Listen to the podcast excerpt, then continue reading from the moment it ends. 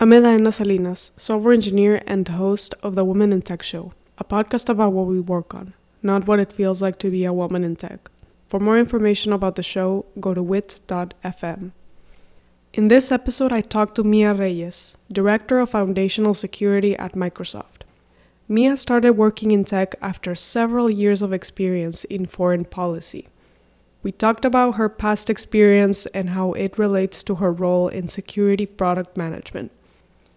Mia also gave a general overview on what built in security is and examples of common vulnerabilities. We also talked about some of the challenges she's had throughout her career and how she's tackled them. This episode is part of a series of shows featuring speakers at Microsoft Build, an annual technical conference by Microsoft.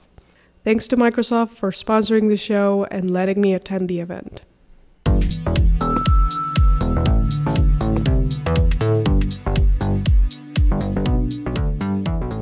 I'm here at Build with Mia Reyes, Director of Foundational Security. Mia, welcome to the show. Thank you so much. It's great to be here with you. Yes, and like I said, we're here at Build. So, what brings you today? This is my first time at Build, actually. Very, very excited to be here, even though I've been with Microsoft for five years and I live in Seattle my whole life. This is my first time at Build, so super excited. I am here at Build to shine a spotlight on developer security. So my team, we're the built-in security team, the built the foundational security team at Microsoft, and we are bringing a couple of different sessions, um, partnering with different engineering teams. So the first one, we actually had it yesterday. We co hosted a session with some fabulous partners in Azure engineering from the security side. And we kind of brought them out. We've been working on a blog series with them. And on that session, we really focused on having our security experts from Azure and our leadership from Azure talk about, you know, how does Azure build security into its development life cycles? So that was kind of one is like bringing a little bit of a spotlight on that. And then we just got done with a really, really great session like hundreds of people online, packed room, which is great, right? When you're at Build and you see all these people, it makes you feel like super proud. And we were working on secure software supply chain for that one. And so we brought out some experts from the secure software supply chain engineering side, and we had them talk about this consumption framework that Microsoft has implemented, but that we're now sort of sharing with customers on how we use the framework to improve our own software supply chain security. So, great sessions, super fun, but at a high level, you know, we're here to just kind of talk a little bit more about developer security. Are there any particular main highlights within it? Because I know Microsoft has a lot of security products and yeah. best practices, but is there one key new thing? Yeah, well, you know, in the supply chain consumption, the session that we held on there, we talked about SBOMs, which are the software bill of materials. And it's something that has become a part of what's called the US Cyber EO, the executive order. So basically, you know, at a high level, it's a guiding principles from the US government on like, hey, here's how you can make you know, here's how you can build and design more secure stuff, right? As technology companies, as software providers. And one of the things is like they're recommending is having software bill of materials. So basically, like an ingredient sheet of all of the open source stuff and, and all the stuff that you're kind of ingesting. And we, as Microsoft, talked about our software bill of materials, how we're adhering to that, launching that. But that was kind of a really cool thing to talk about and lots of interest in it from the developer community, as you can imagine. And you mentioned earlier you've been at Microsoft for five years. I have. In Seattle for your whole life. But prior to working here and specifically in the security area, you worked in the music business. You were leading nonprofits. And you also worked in foreign policy. So I'm curious what led you to here, to Microsoft and working in security after very different experiences? Yeah, you can say I've lived many lives. I've lived many, many yeah. lives. So I will say that I had a very varied background before coming to Microsoft. And in so many ways, I felt like that just made me a much better teammate and colleague and leader because I have such different perspectives. I didn't grow up in tech. I didn't grow up in cybersecurity, right? Like I have a kind of an outsider's perspective on a lot of things. I'm like you said, music business, nonprofits, and foreign policy. So I came to Microsoft five years ago. I was working in foreign policy. I was working on digital trade and international trade policies, and I was a policy director representing the United States business community. Fabulous job. Microsoft reached out to me after I had been doing foreign policy for many years, and they kind of said, Hey, we have this interesting opportunity. It's not policy. But we're trying to build teams at Microsoft who can kind of help us lead go to market and help us kind of talk to government customers in a new and interesting way. Like, we need people who really get industry. And so they're building kind of these industry marketing teams and they wanted somebody who understood government. So they reached out to me and I had done comms and marketing in a bunch of different ways. And I was like, well, that's interesting. That's different. You know, I'm working in foreign policy and they're coming and approaching me with like a product marketing job in government. And so I kind of just leaned into it and I said, sure, this, this feels different. This is new. So I came into Microsoft doing uh, go to market product marketing for government. I kind of built that up. Then I was asked to lead defense and intelligence. So I shifted into that, having never worked and done defense. And then, you know, I started to hear a lot more about cybersecurity in the company and just in general. And I started to read a lot about like the incredible gap in talent right? 2.5 million jobs, I think it ranges up to even 3.5 million jobs are open in cybersecurity globally, like every year. That's astounding number. And then I started to read a little bit more of like, you know, 25% or less, so like a fourth of the practitioners, security practitioners are women, right? So this big inequity of just not enough people in general in cybersecurity, and then there's definitely not enough women. So that got me thinking, like, hey, maybe this is an interesting field for me to kind of get into. I saw this really incredible opportunity on the team that I'm on now to kind of do product marketing, but thought leadership in cybersecurity, which is totally my groove. Like, that's my thing. That's what I love to do. And that's how I've ended up kind of in my current role in the foundational security built in security team. So I've been on this team now for about a year.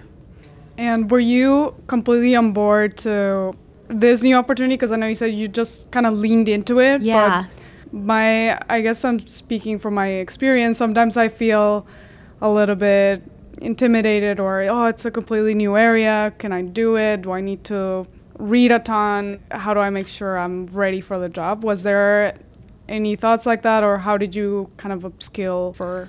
Yeah. I mean, absolutely. like, did I have moments where I was thinking, ooh, what do you do? Like, do you know what you're getting into? Yes, I did think that. I will say the biggest transition in my career was coming into Microsoft. By far the biggest company I have ever worked for, right? Like, by far. It is equally as like large and matrixed, honestly, as when I was working in government. Like, it's so much. So I will say, from that perspective, coming into a company as large as Microsoft was definitely the big transition. So moving within Microsoft has been easier than that because that was just so intense for me.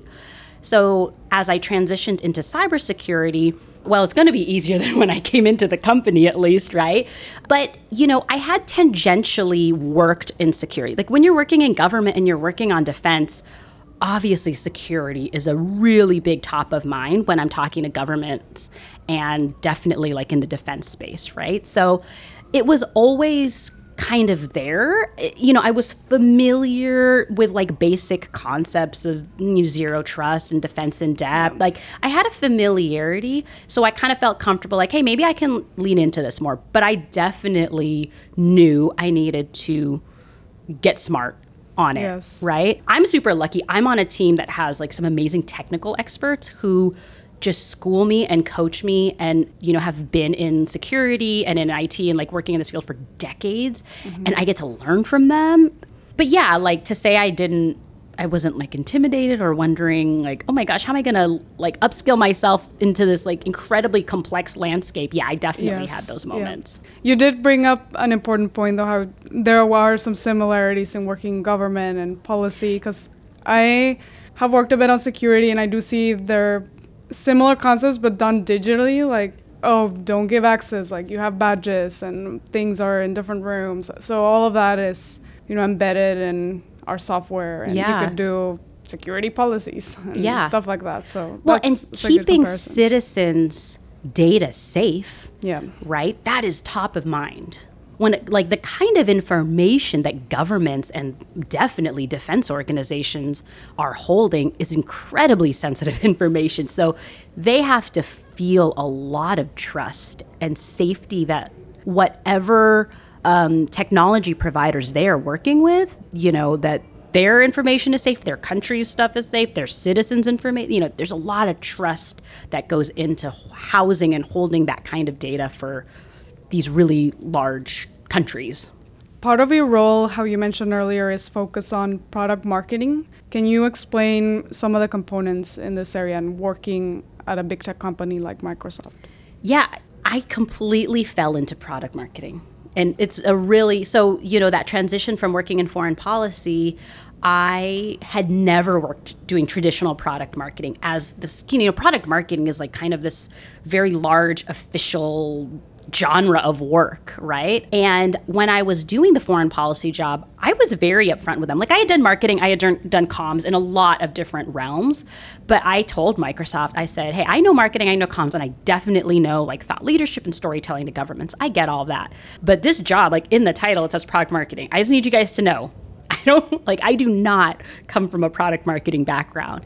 And I really appreciated Microsoft's response. They said, "Look, we are trying to truly understand these particular industries. And so we want people who know how to talk to them, how to talk to like governments, what are the government pain points, how are they thinking about technology solutions, and we can teach you right? Or you will learn or you know or you'll figure out kind of all of the more technical product marketing stuff. And it's true. So that's just to say i sort of fell into it all what I do in terms of product marketing, even though that's my official title, I will say I'm not a traditional product marketer in terms I'm not pushing like Azure or, you know, like I don't have one thing I'm pushing, I'm pushing all the things. So my team, we are basically trying to um, shift perceptions for customers that Microsoft builds secure products. Like we want customers to feel like, hey, when I buy something from Microsoft, I trust that Microsoft built it securely, that they shipped it securely, that they continue to kind of deploy it securely. And all of their pain points and everything that you know all of the different problems that they are encountering we don't come at them with just one product. We're like well here's the plethora. Here is your smorgasbord of ways that we can help solve that. So i'm an interesting product marketer in that i am like very much a solution product marketer. Like you have a problem here's all the ways we can solve it versus i'm just trying to sell one particular product. Exactly. And within that, you and your team focus on built in security. Can you explain what this consists of? Yeah, so we're we're such an interesting and unique team in the security side. So if you think about Microsoft, you know, Microsoft is sort of you can think of, of security and Microsoft sort of in two ways. Like we are a security company, so you think of all of the products that we sell. And that's kind of recent, right? That's like the last 3 or 4 years have we really become like a security company and we've grown to now 20 plus billion as a security company like the trajectory of that growth just is mind-boggling.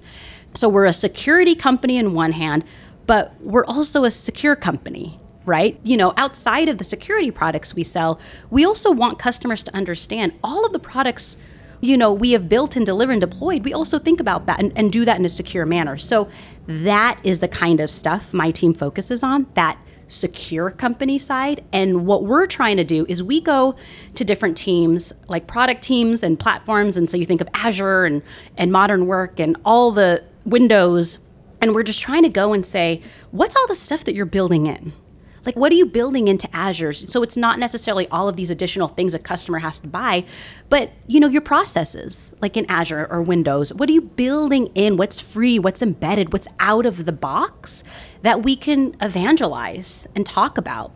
And what we do is we string all those stories together across the company because the company is really great at talking about them kind of individually. Like the Windows team is fantastic, like talking about built-in security, and Azure's great, talking about you know what they do. And but no one was tying these threads together and sort of shouting from the mountaintops holistically of like here's how microsoft is a secure company right? So that's my team. It's very much kind of part thought leadership perception shifting and then we're also part kind of traditional product marketing where we work closely with engineering and different teams to also talk about like hey what are the kinds of things that we should consider being on by default or you know what are the kinds of things we should consider maybe not having it be paid for but being something that is given to all customers for free. So that's essentially the heart of what my team does. I would say in a sentence we're we're like a perception shifting thought leadership team. Are there any public use cases or stories that have been released of partnerships or how I don't know entities and uh, government or other companies have gone with this built-in security paradigm? Yeah. So the US government right now has launched a pretty large initiative where it's basically setting out guiding principles for technology providers within the United States. If you want to do business with the US government, they're basically saying you need to be thinking about secure by design and secure by default right? Like you have to have these sort of basic fundamental ways of building and deploying your products securely so that we as a government can partner with you but also so that our citizens it, you know when they're buying as a consumer can feel confident in what you're building so i would say i mean the us government is sort of stepping out there at the forefront but as microsoft you know we fully support that like again we are like we do secure by design. If you look at MFA, we do amazing like secure by default things now too. But I would say that is a really interesting framework for folks to look at. Is the new the CISA Cybersecurity Infrastructure Agency's secure by design, secure by default framework. Got it. And I know security is very broad, and we could talk a lot about it. There's lots of areas that we could go in depth, but we only have so much time for this show. I did want to ask you are there any top of mind one or two security features that every organization should implement? Yeah, great question. You know, I think a lot of security practitioners would sort of just say like basic security hygiene MFA, MFA, MFA, multi factor authentication. So, from an administrative standpoint, you know, security defaults in Azure AD, Azure Active Directory, are, you know, I think available to, to, everyone. Last year, we rolled out broader security defaults to existing tenants, where before they were for tenants, um, I think. I don't know exactly the date, but it wasn't to like all existing tenants. And but in our additional rollout, we were able to protect an additional 60 million users, which is just like mind-boggling. And most of them I think, kept that on. So if you think about identity related attacks, 99.9% of them did not have MFA. okay?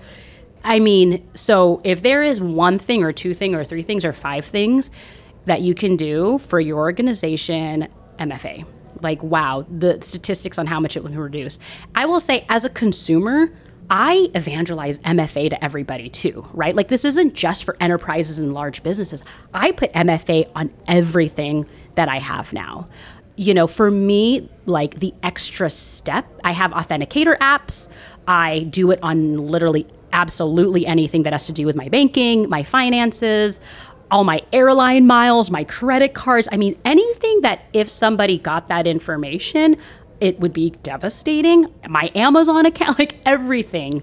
I, as a consumer, enable MFA because just being on this side of security now and seeing what that extra step is compared to the like devastating damage. Not like that's just a consumer. And then you think of as a company, you know, phishing attacks or all of the things that come when somebody can access basically somebody's login and do damage that way. Like as a consumer, I absolutely you know, for me, MFA is abs- is like not even something I have to think about now. Like MFA, MFA, MFA. awesome.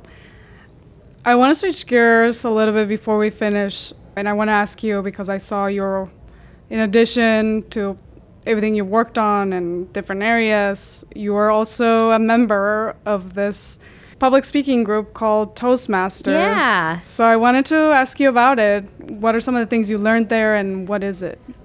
I was a president of the Toastmasters Seattle Downtown Club, and we were one of the most decorated public speaking clubs in the area. And Toastmasters is basically a program, it's an international program to help people become better speakers. Like, you know, fundamentally, that's the mission statement. And traditionally, what it is, it's like a series of manuals that you can go through and move through that teach you storytelling, that teach you business presentations. Like, it's a wide range of different kinds of basically public speaking courses that you're taking. But the real heart of where Toastmasters comes into is the club. So, what you do is there's so, I mean, there's thousands of clubs all over the world. Microsoft actually has our own Toastmasters clubs that people can um, go to, or you can go to your neighborhood. I used to do the downtown Seattle one when I worked in downtown Seattle.